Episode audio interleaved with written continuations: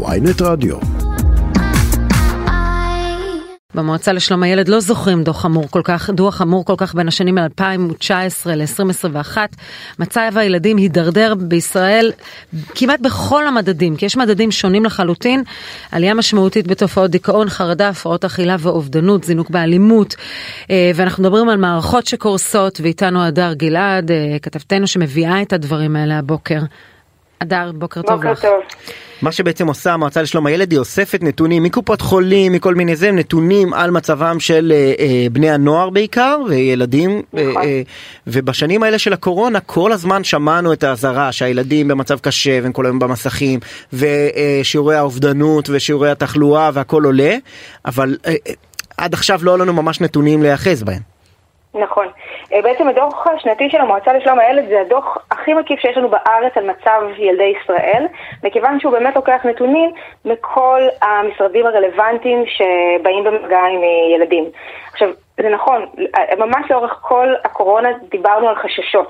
אנחנו חוששים מה יקרה לאותם ילדים ובני נוער שלא נמצאים במסגרות. אנחנו חוששים מה יקרה להם אה, כשאין אף אה, אה, מבוגר שבא איתם אה, אה, במגע ונמצא איתם קשר יומיומי. אנחנו חוששים מה יקרה, יקרה להם כתוצאה מהמסכים, כתוצאה מהשוטטות ברחובות.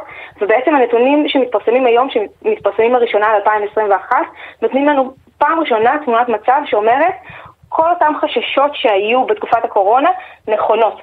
אני באופן אישי לא זוכרת דוח עם קפיצות כל כך גדולות בדברים כל כך אקוטיים. תראו את העלייה באובדנות. תסתכלו על זה ש-40% מהקטינים שניסו להתאבד ב-2021 היו מתחת לגיל 14, זה נתון נוראי. תראו את זה שיש עלייה של 19% בכמות הקטינים שהגיעו למחלקות הפסיכיאטריות. זה באמת, אני לא, לא זוכרת נתונים שהיו כל כך משמעותיים בקפיצה שלהם משנה לשנה.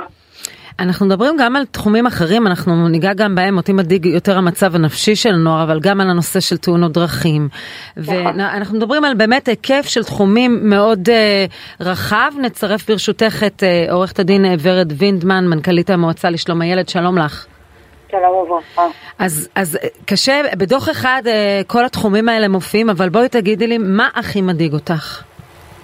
אה, טוב, הבחירה קשה כי זה מצייר תמונת מצב כללית וזה הייחוד של הדוח שלנו שהוא לא מתמקד בתחום אחד אלא הוא אוסף על כלל תחומי החיים של ילדים.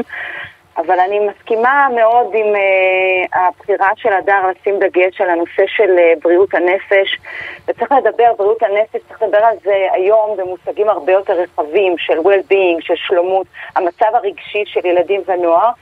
ותראי, זה, זה, המצב לא היה חייב להיות כל כך חמור, וזה, וזה קשה מאוד לחשוב על זה ככה. כשאנחנו הסגירה... אומרים חמור, רק אני אתן את המספרים, 13% עלייה בניסיונות האובדנים של בני נוער אצל בנות, הרבה יותר בעיות מאשר אצל בנים, נכון. על טיפולים, עלייה של 43% על מספר הטיפולים שבוצעו על ידי פסיכולוגים חינוכיים של משרד החינוך, שגם הם בוודאי קורסים תחת העומס הזה.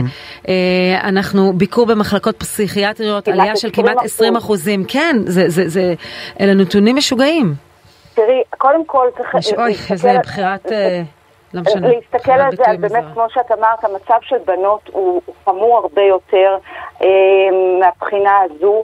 את יודעת להסביר למה?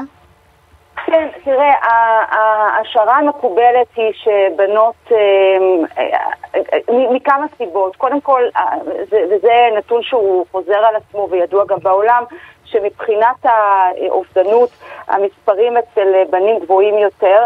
אה, מספרי ההצלחה, אני מכיר. אני לא רוצה לקרוא לזה הצלחה, כן, כן. לכן בחרתי במילים האלה, אבל נכון. אבל מבחינת ניסיונות אובדניים וגם הביקורים במיון, הקפיצה היא של, של בנות, גם בגלל, אתה יודע, הנושא של חברות ודימוי הגוף והדברים שנראים ברשת משפיע יותר על בנות. ולכן זה משתקף מאוד בנתונים. עכשיו, אני, אני גם יודעת לומר לכם על המצב היום, עוד לא, עוד לא בנתונים ש, שרובם אינם עדיין, אבל אני יודעת, אני מדברת עם אנשי מקצוע מתוך המערכת של בריאות הנפש, ואנחנו מקבלים כל הזמן פניות מילדים וממשפחות, והמצב כן. הולך ומחמיר. והמערכת של בריאות הנפש קורסת. עכשיו, תראו, הדוח הזה, אנחנו אה, עובדים עליו שנה שלמה, ואנחנו לא מתכוונים אה, להניח אותו אצלנו בספרייה בלבד. אנחנו הולכים לעשות עבודה מאוד אינטנסיבית, כמו שאנחנו עושים כל שנה, ואנחנו הולכים להקדיש לזה מאמצים מיוחדים עכשיו, כי הממשלה עובדת על חוק התקציב אה, ועל חוק ההסדרים, ואם מישהו לא יתעורר בממשלה, זה לא עניין של השנה, שנתיים, זה כבר עניין, המערכת לבריאות הנפש קורסת כבר הרבה מאוד שנים. אז אני רוצה... אוקיי, okay. אני רוצה לחזור להדר כי היא מטפלת בנושא הזה, בנושא של קריסת המערכות אה, של הטיפול בבריאות הנפש וטיפולים פסיכולוגיים אה, ציבוריים. אנחנו רואים את התמונה הזו, אז התמונה הזו דורשת עוד יותר התגייסות של המערכת כדי לטפל בילדים, או שהתוצאה הזו היא לדעתך בגלל ששנים ארוכות אין מספיק אנשי מקצוע שיטפלו באנשים, לכן זה המצב. זה גם וגם, זה גם התוצאה וזה גם התחזית. כלומר, אין ספק שהמצב של בריאות הנפש היה מאוד גרוע גם כשאנחנו נכנסנו למגפת הקורונה. עכשיו, אם יש משהו שהמגפה הזאת הוכיחה לנו, זה שאין בישראל לא תשתיות סוציאליות ולא תשתיות בריאותיות מספיק חזקות כדי באמת לתת מענה לכל מי שצריך במגזר הציבורי. אמ, ומה שהייתי מצפה ומקווה שממשלות ישראל ילמדו על פרק הזמן הזה, זה שבאמת צריך לתחזק ולחזק את המערכת הזאת. בפועל זה לא קרה. ואז מה שקורה זה שיש עלייה בלתי פוסקת אה, בצורך, והמענים עצמם לא גדלים. אמ, ואני חייבת לשתף אתכם ולהגיד שאני מאוד מוטרדת כי אני גם לא רואה איזושהי נכונות מהממשלה הנוכחית אמ, לעשות איזשהו שינוי בנושא הזה. אין לנו כרגע שר בריאות שיבוא וייתן מענה. אתם יודעים, אנחנו דיברנו בשבוע שעבר על התחקיר אה, אה, המאוד גדול שפרסמנו על פסיכולוגיה ציבורית. אין, אין שר בריאות שנוכל לבוא ולשאול אותו מה אתה מתכנן לעשות כדי, הרי, הרי זה לא אשמת הממשלה הזאת, הזנחה היא הזנחה ארוכה, אבל, מה, אבל האם מתכננים לעשות איזשהו שינוי, להקצות משאבים, להקצות תקציבים, מישהו מתכנן לעשות עם זה משהו? אין עם מי לדבר. עכשיו, זה לא רק בנושאים האלה, זה בכל הנושאים החברתיים. רגע, למה אין עם מי לדבר? שתי... מינו שם את uh, מיכאל מלכיאלי, חבר הכנסת. כממלא מקום. כן. אנחנו מדברים על, על, על, על, על רפורמה משמעותית של בריאות הנפש. צריך מישהו שייקח את זה תחת חסותו ויגיד, אני רוצה אה, לעשות שינוי במציאות הזאת. מישהו עם כוח פוליטי, אתה יודע איך זה תקציב, תקציב צריך כוח פוליטי, משמעותי. מה אמר שר הבריאות הקודם ניצן הורוביץ אה, בהקשרים האלה? כי אני זוכר אותו נאבק בתקציב הקודם על תקציבים, אבל אה, לדעתי הם הלכו למחלקות אחרות, לאו דווקא לבריאות הנפש.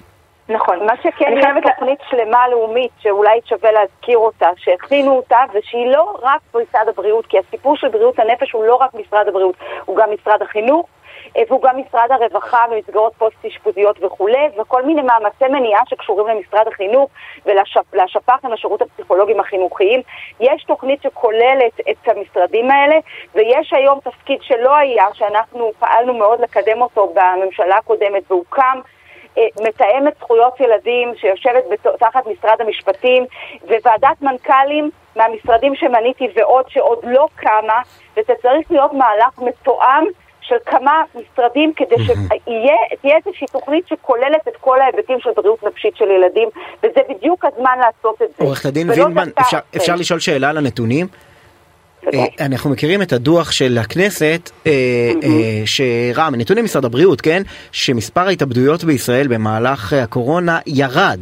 ולא עלה, כן. זה מתאים גם לכל מיני נתונים מהעולם ובהיסטורית נכון. במלחמות העולם, בזמן המלחמות שיעורי ההתאבדות ירדו. נכון, רק אחר כך המשבר, משבר כלכלי אולי הוא זה שהביא אה, אה, אה, לעלייה. למה אצל הילדים הנתונים אחרים וכן ראינו עלייה משמעותית בניסיונות, בפניות למחלקות, לא, באשפוזים? אבל, אבל צריך להפריד בין כמה, בין כמה דברים. זאת אומרת, קודם כל הנתונים של 21 זה כבר אה, רובם, הם, הם כבר אחרי. והמשברים, אתה צודק בתיאור שלך, המשברים הגדולים, אה, יש משהו, אני לא, לא, לא אגיד את זה רק במשפט אחד, אבל יש, כשיש משבר שהוא גלובלי או לאומי ויש איזה... אה, מחזיקים מעמד, יש איזו תחושה שזה גם... לא רק זה, צריך לזכור שכל המשפחה הייתה בבית והילדים היו תחת השגחה, כשההורים יוצאים חזרה לעבוד, אז כן. מתמודדים עם לא, השבר.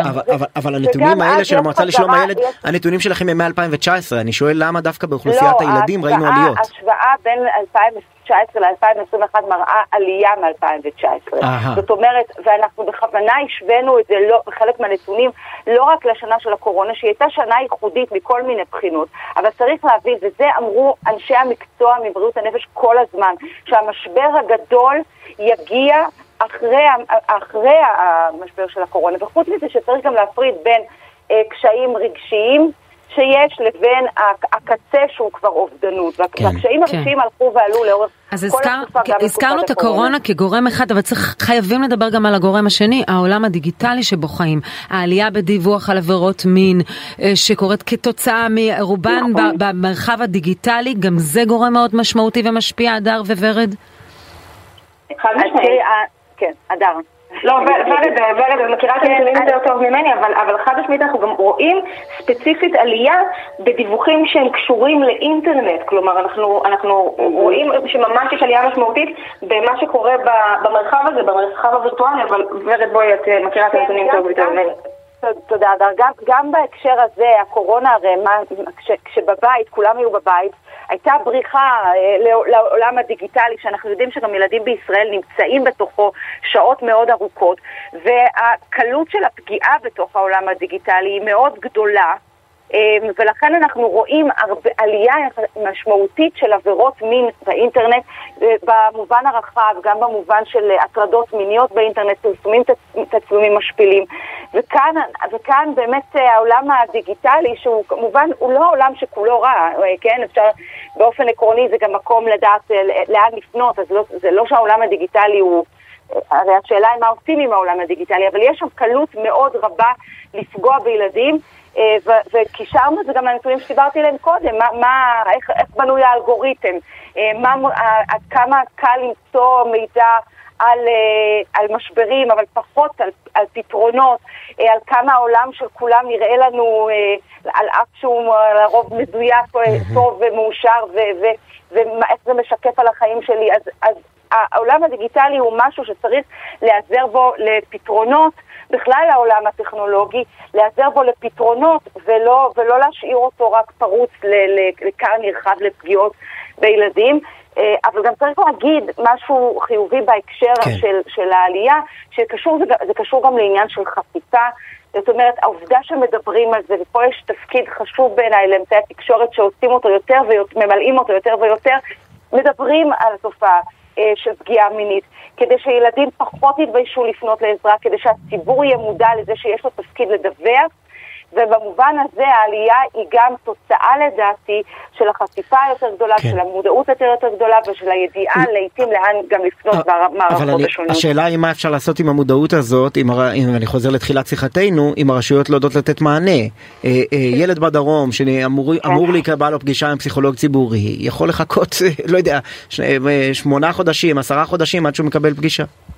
זה לא, זה לא רק זה, זה לא רק כן. הנושא הזה של הפסיכולוגיה הציבורית, ואני רוצה בבקשה להוסיף, שיש כאן גם פער נורא גדול שנוצר בין הצעירים האלה שגדלים בעולם הווירטואלי למבוגרים שסביבם. כלומר, תשימו לב מה קורה כאן, יש כאן עולם אה, דיגיטלי וירטואלי שמתקדם כל הזמן, של רשתות חברתיות שאנחנו לומדים עליהן תוך כדי תנועה. כשהצוותים החינוכיים נמצאים שנים ארוכות מאחור, כלומר אין להם את היכולת להקנות לילדים את הידע ואת הכלים איך להתנהל בתוך המרחב הווירטואלי הזה שעלול להיות מאוד מסוכן. אגב, גם לנו כהורים לא תמיד יש את הידע הזה, איך אנחנו יכולים להנחות את הילדים שלנו להתנהל במרחב הזה בבטחה, אה, ונוצר כאן פער של דור שמתנהל בתוך המרחב, שאין לו כלים להגן על עצמו, ולנו אין גם את הכלים ממש לעזור להם. ואני חושבת ש- ש- שזה אחד הלקונות המאוד גדולות. אה, משרד החינוך צריך לראות איך הוא אה, מרים את הכפפה ומרים תוכניות שבעצם יוכלו לסייע לילדים שגדלים בדור הזה להתנהל בבטחה במרחב הזה. כן, אז אני רוצה כן. להוסיף משפט אחד כן, לסיום. של, של מה שישי אמר, וצריך להגיד, יש פה בעיה חברתית מאוד עמוקה של ואתה צודק, אין מספיק אנשי מקצוע, אין, יש עומס גדול על המערכת, ויש פה עניין חברתי מהמעלה הראשונה, איך אנחנו כחברה מתייחסים למקצועות שהם הכי חשובים לאוכלוסייה מוחלשת בישראל, שבתוכה גם ילדים, לעובדים הסוציאליים, למטפלות בגיל הרך. אה, לפסיכולוגים החינוכיים ולפסיכיאטרים לילדים שהם במחסור. נדרשת, כפי שאמרתם, תוכנית לאומית והתגייסות לאומית. הדר גלעד, תודה שאת מביאה. ורד וינדמן, מנכ"לית כן. המועצה לשלום הילד, הדר גלעד, תודה לשתיכן. לשתיכן.